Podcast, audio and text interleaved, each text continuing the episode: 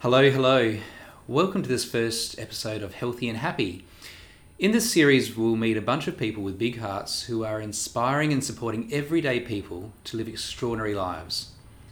I'm your host, David Clayton, a remedial massage therapist and owner of MyoMasters Massage here in Adelaide. And I'm joined here today by Kelli Kieselbach, who is a naturopath and clinical nutritionist. Welcome, Kelli. Thank you. Kelli and I have been talking about this in the first of a range of exciting conversations featuring questions that you have already been asking. And as we go on, if there is a burning question that you have for Kelli, why not pop it in the comments below and we can answer it in future episodes together. Now, before we get into what you do, Kelli, Mm. can you tell me a bit more about you? Sure. Um, yes, as you mentioned, I am a naturopath and a clinical nutritionist. I am also a mum of two very active boys, um, and I practice here in Adelaide, seeing people face to face, but also do a lot of work online by Zoom as well. Yeah.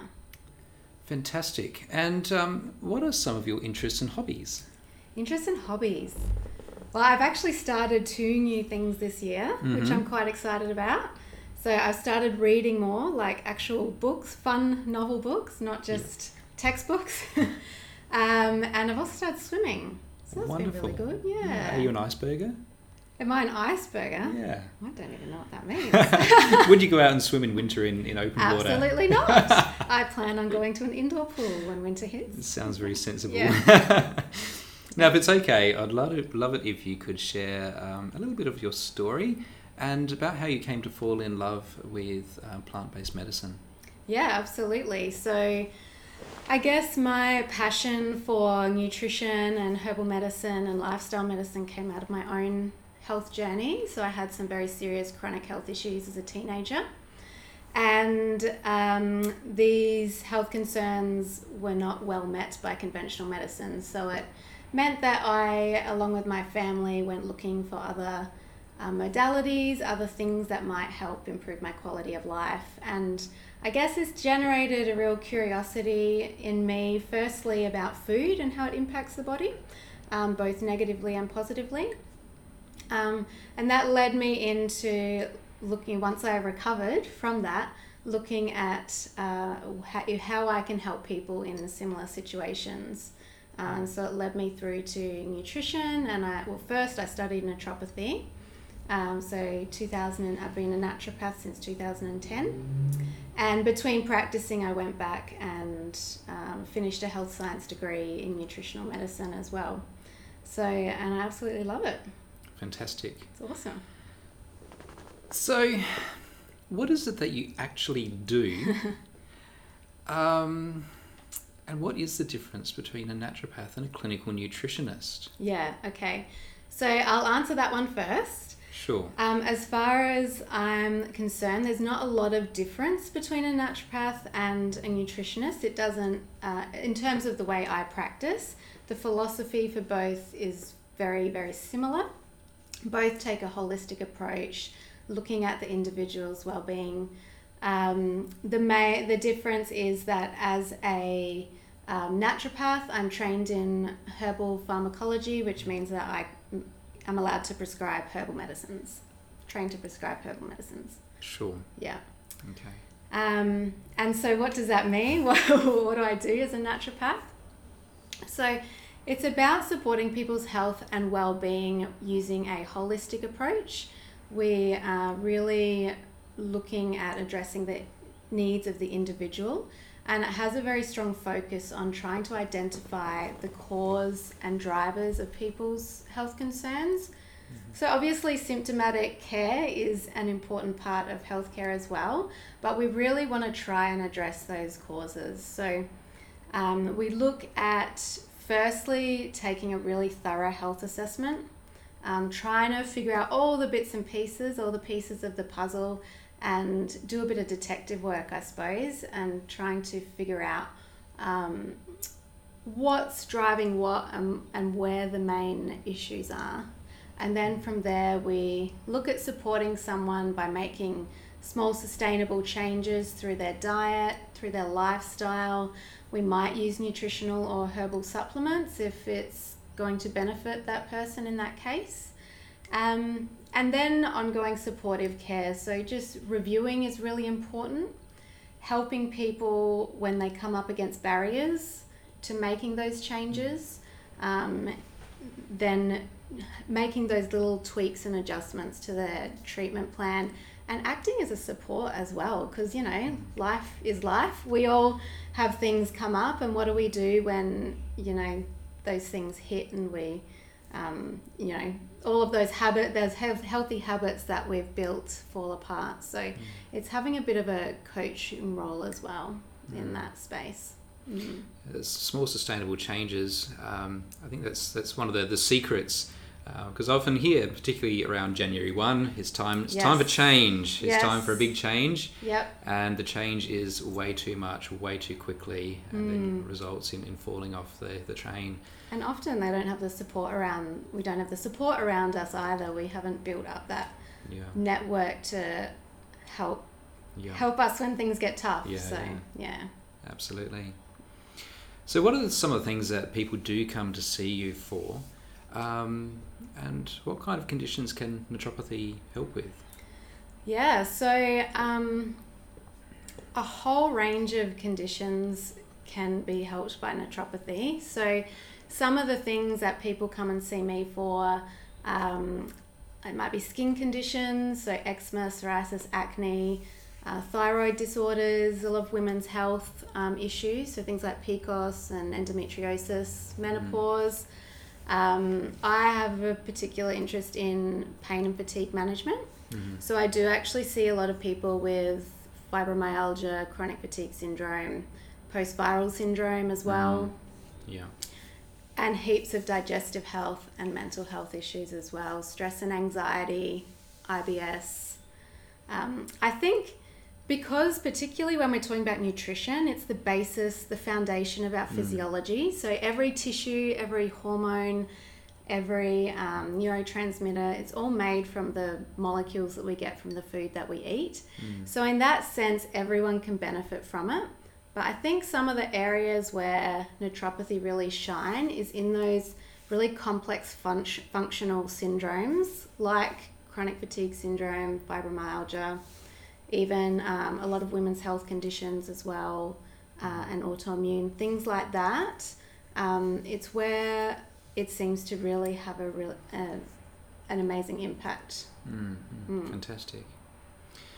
Now I've heard that uh, when you do go to see a naturopath, um, one of the first things that you're made to give up is, is coffee, and then it's it's cheese. Um, are you yep. anti fun? ah, I hope not. That's of my favorite things.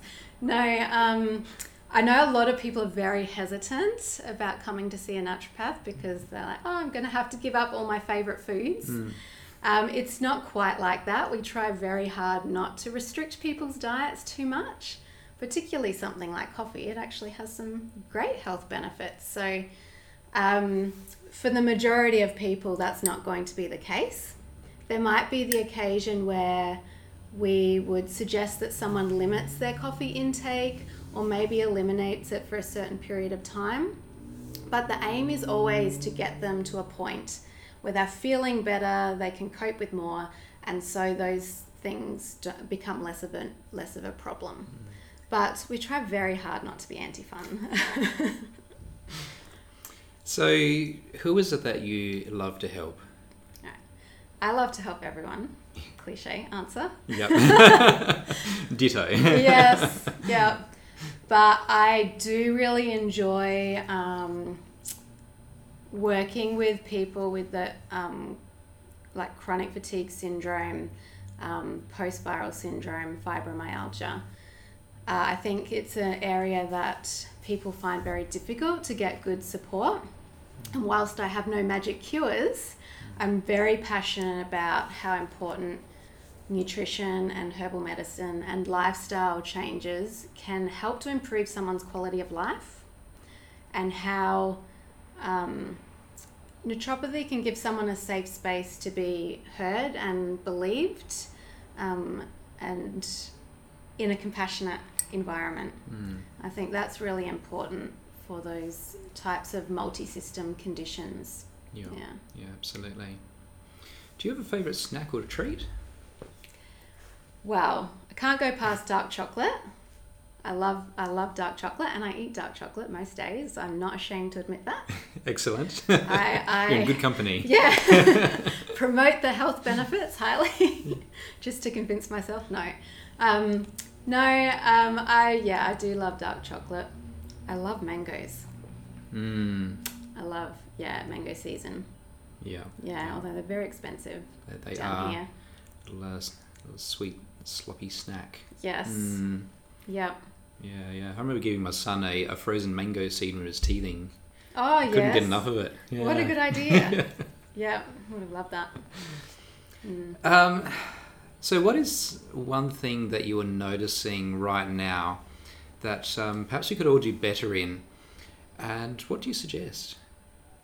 One thing. Mm, just making this just very, one. Just making one. this very difficult for me. Okay.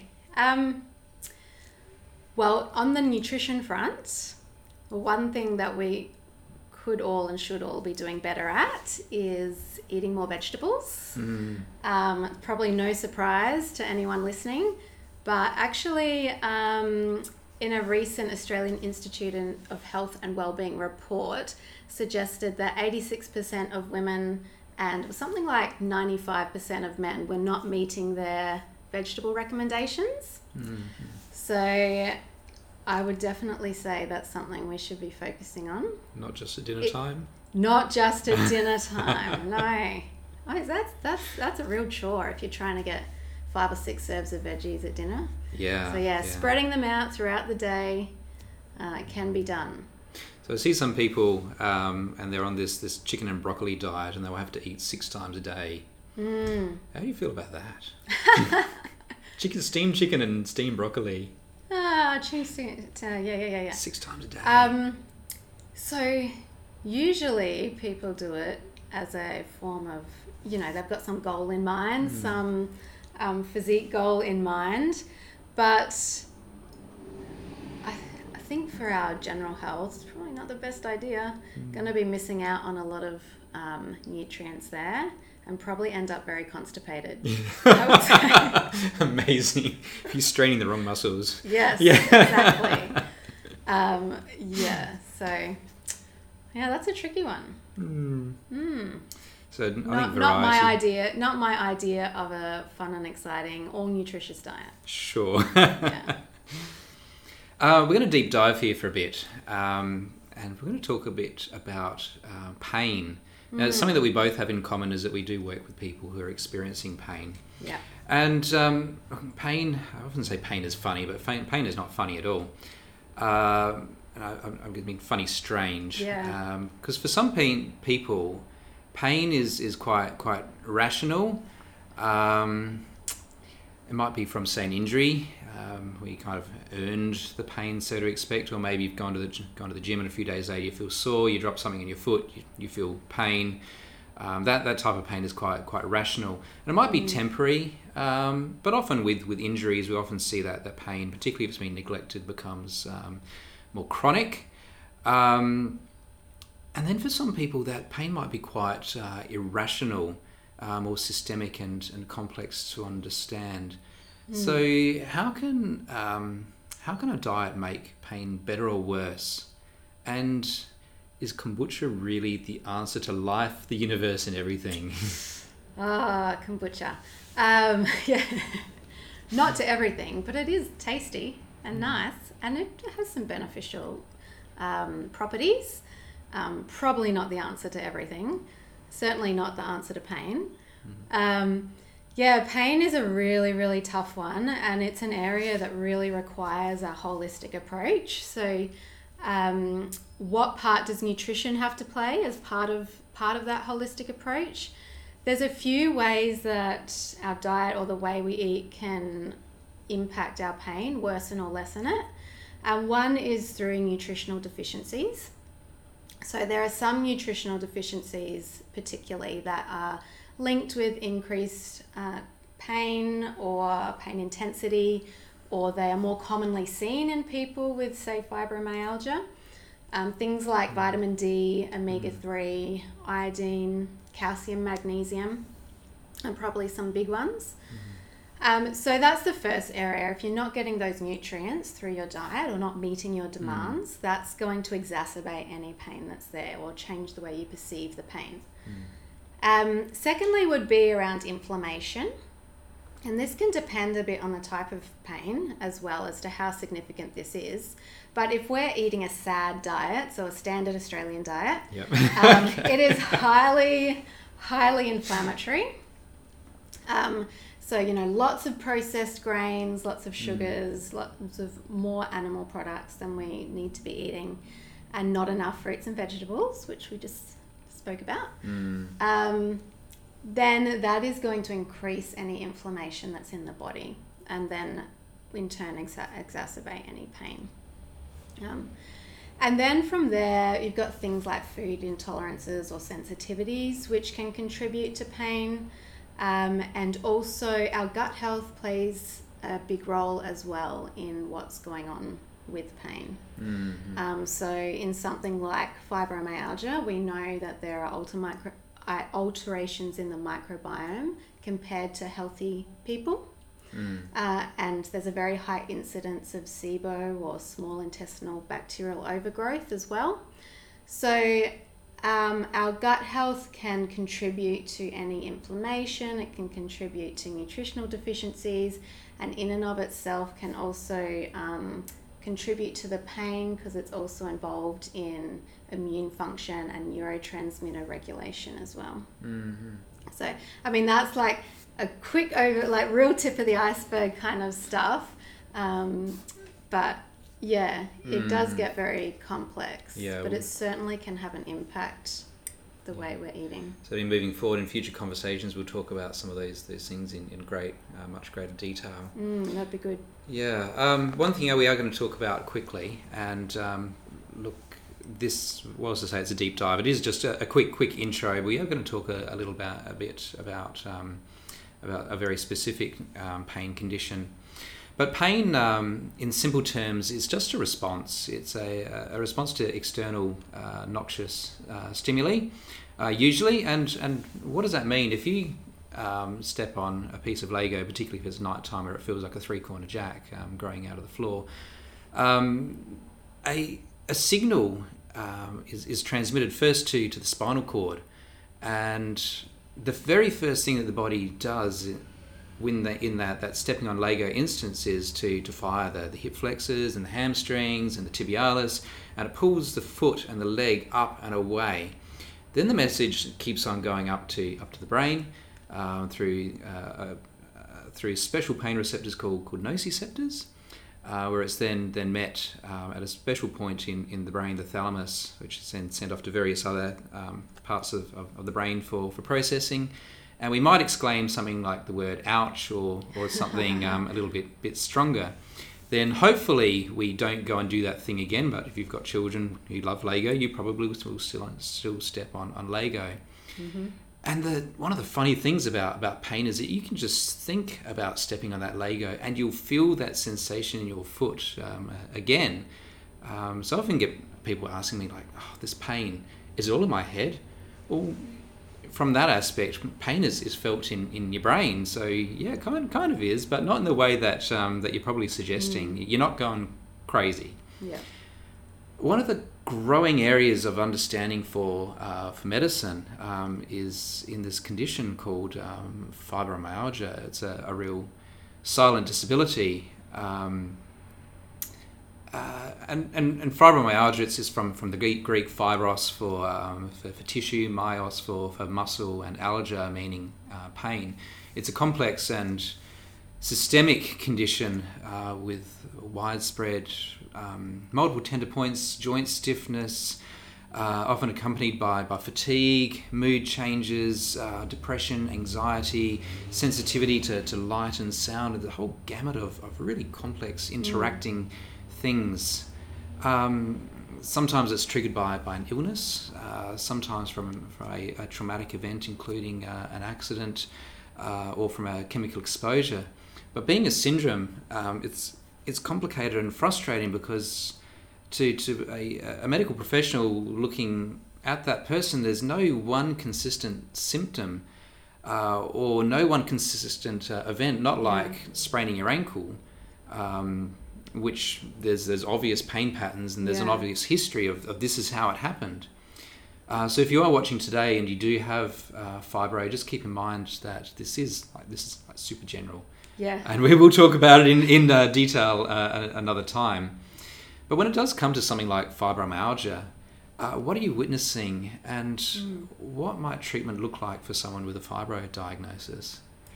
Yeah. So, um, so what am I witnessing with um, fibro clients? Um, one thing that I notice a lot, I think I can pretty much say 100% of my fibro clients, there's always an element of digestive um, disturbance. Um, so they're often really accompanied by those digestive symptoms. Not saying that's 100%, that's just 100% of the clients I've been seeing. Um, but so there is a real strong link there with that digestive um, and um, yeah, and the pain aspect as well. I think the other thing that really uh, is really noticeable and that upsets me a little bit is that often, you know, they finally get a diagnosis that it could have taken years to actually get. Um, and then they're just told there's nothing you can do about it. You know, go home, manage, you know, just manage the pain and do the best you can. And usually that involves some fairly significant pain, med- pharmaceutical pain medication, which is which is okay, um, in some instances. Um, but then there's no sort of tools or direction about how to manage their illness beyond that point. Um, and yeah, I think it's good for people to know there's a lot of areas that you can explore. And even though there's no cures, definitely, um, and that the research is still quite young and developing in this area, there is a lot that we can already start to draw from. And so, looking at um, yeah, exploring some of the key drivers in a person's situation, and as you said, with a syndrome like this, it's not that this cause equals this symptom or this condition. It's often a little bit different, or could be multiple factors um, for each person. So it's about you know looking at what those drivers might be for that person and being able to support them to get some better quality of life and have some some relief from symptoms. Um, and what might treatment look like? So with that in mind, uh, a lot of those, um, a lot of things that we would look at with someone with fibro is um, what's going on with their gut. So that was often a good starting point. We might do some functional testing um, to get some further investigation to see if there's anything that can be addressed there. Um, and we also would be looking at nervous system support and trying to help with that stress response regulation. Um, beyond that, um, hormones can play a role as well, particularly in women. It's very common for women around perimenopause to get a fibro diagnosis. Um, and so we might be looking at supporting um, or balancing the, the hormones there. Um, and immune function, even though it's not an inflammatory condition, there is some evidence of inflammation which contributes to symptoms. And not just um, not just the symptom of pain, but all the coexisting symptoms. So, as you mentioned, fatigue, anxiety, migraines are a big one, um, gut symptoms are a big one. So, and it's always about working with the client to make sure it's doable for them. So, I don't want to give them say go and do this 50 things and, Yeah. you know for particularly for someone who's on an energy budget Yeah. that is not going to work. So it's about trying to work where they're at and make the changes that are reasonable for them to make at that point. Um, and then um, usually there's you know some diet moving towards anti-inflammatory diet we might use some there are some really great research around certain nutrients and pain to give them a little bit of relief we help with you know supporting the gut um, and doing some nervous system lifestyle things to support the nervous system as Mm. Yeah. well. Yeah. Mm. I don't know if that answered your question. I think it's a question which is never going to be completely answered no, anyway. No. Um, and it will look slightly different for each person Yeah. because each person will have more um, you know one driver might be more dominant than the Mm. other and and their needs will be slightly different Yeah, so yeah yeah, it's it's one of those things. It's, it's um, uh, my clients who, who come to me saying that they have um, a fibroid diagnosis has often happened quite late in, in their life as well. Mm. So they've been living with this this thing, not knowing what it is, but it's around that sort of thirty five to forty four um, age group that that someone goes, oh, perhaps it's this, or finally a a referral is made yeah um, and Yeah. I think one of the frustrating things is that within the, the medical fraternity, there are, and this is not isolated to fibromyalgia, um, but many um, conditions, there's some doubt as to whether it exists at all. Mm. Uh, just purely from that, that aspect, there's, there's no consistent cause or, or symptom. Um, and so for a person presenting saying, why do I feel this way, and just being told, it's all in your head, um, Yeah. have you tried meditation? yeah um, can understand that they might be a little bit bit frustrated. yes yeah Yeah. and for me it's a really important part of care to acknowledge that often by the time people are sitting in my office they've usually um, done the rounds of a whole Mm. bunch of different practitioners and not all of those experiences will have been positive Yeah. um, and understanding i mean with any chronic illness there's also a lot of grief and loss there as Yeah. well Yeah. so um, it's really important to acknowledge that as Mm. part of the treatment process and Mm, um, if they need further care you know support in that area Yeah. then mm, that's something we bear in mind as well yeah yeah. Um, so, what are some simple things that someone who's had a fibro diagnosis can, can do for themselves today? Yeah. So um, I think a really good place to start, um, as part of whatever else they're doing already, um, is to implement, be quite intentional about implementing some things in their day and or week that really help to tone the nervous system down and help regulate that response. Um, and these can be things as simple as trying to get out into nature for a period of time or doing some deep breathing um, or meditation or mindfulness, something that's not going to consume too much energy, um, but that will have a significant impact on trying to regulate that response. Um, so those are probably some key things that I would Mhm. I would suggest in terms of practical things. Yeah. Um, yeah, and then trying to get some support to, you know, delve deeper into, you know, into what is going on for you and what else you can do beyond that. Mhm. Mm. It's um, it's something of, of frustration that, that I hear that uh, someone has been to their GP and uh, you just mentioned doing some deep breathing, and um, it's this advice which is often given in isolation. Have you tried some breathing exercises? Like, I'm in pain every day. Like how is breathing going to help? Yeah. Well, it does help, um, except when you're in absolute distress and you don't want to. Mm. And uh, I think there's, there's something that, that we can all do do better at is is um, sitting down and actually taking time to just turn turn the volume down on our, on our nervous Mm. system response. yeah. Uh, take us out of that fight and flight where our sensations of pain are automatically higher anyway, Mm. and back into that, that restful restful state. Mm. Um, And I think, um, like you say, it, it might take a little bit of trial and error to find your thing. Because, like, is for some people in pain, like sitting down doing a meditation is not going, it, you know, it might actually amplify that. mm, mm, So, um, like, even though for most people it might be beneficial, yeah. so it can take a little bit of trying, you know, and I know people get like this trial and error fatigue, like, Mhm. um, and that unfortunately that's how some of these conditions go. yeah. But um, yeah, like spending some time to try and find your thing that will help put you into that relaxation, parasympathetic state. Yeah. Um, and the more you can do that, the better it will be for that for the way that you perceive that response. Mm-hmm. Yeah. Yeah. I think it's important that if you're going to try, um, particularly some of these self help things, that you do so from someone who's qualified.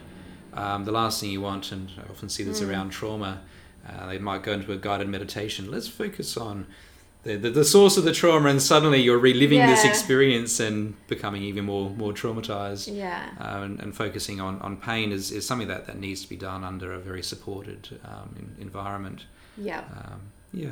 Absolutely. Yeah. Mm. So,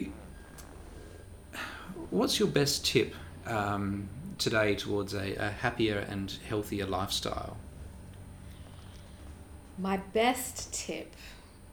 Once again, you're asking me to narrow down something that is very, very Just just one. All right. Do I give, get to give one tip each time? Absolutely. yeah, yeah, yeah. All right. Um, look, I think uh, if I'm going to give one at the moment, particularly, I would say to focus on sleep. Um, really be intentional about having a good sleep routine and getting that quality of sleep because that is so important to the rest of to your whole body health. So, and if you're just not getting enough sleep or not getting good quality sleep or you're scrolling on your phone for a couple hours before bed, it's really going to impact the rest of your health and not only your physical health but your mental health as well. Absolutely. So, I think, yeah, at the moment, yeah, that's my Mm. best tip. Today, tomorrow it will be different. I'm, I'm okay with that. yeah. So, if someone wants to get in contact with you, how do they do that? Yeah. Um, so you can contact me through my social media pages. We'll pop a link to that in our in our notes uh, Yeah. above or below whatever this this video is. Yeah, excellent. Awesome. Yeah. Yep. So I've got a Facebook and Instagram page. Um, you can also go to my website, which is kellik.com.au. Um, that's Kelli with an I, just to confuse everyone. Um, yeah, so kellik.com.au. Um, and both on my website and my social media pages, you can find my email as well. So if you wanted to pop me an email, you can, or you can just message me directly Wonderful. through through um yeah Facebook or Instagram, Sure.